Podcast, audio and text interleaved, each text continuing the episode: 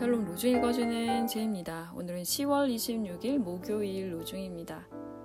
주 하나님께서 아침마다 나를 깨우쳐 주신다. 내 귀를 깨우치시어 학자처럼 알아듣게 하신다. 이사야 50장 4절 두아디라 출신 루디아는 자세곡감 장수로서 하나님을 공경하는 사람이었다. 주님께서 그 여자의 마음을 여셨으므로 그는 바울의 말을 귀담아 들었다. 사도행전 16장 14절 주님은 매일 아침에 나를 일으키시고 내 귀를 열어 주십니다. 하나님은 숨지 않으시고 나를 인도하셔서 말씀으로 새로운 날을 맞이하게 하십니다. 주님은 새벽녘에 나에게 오셔서 내게 말을 거십니다.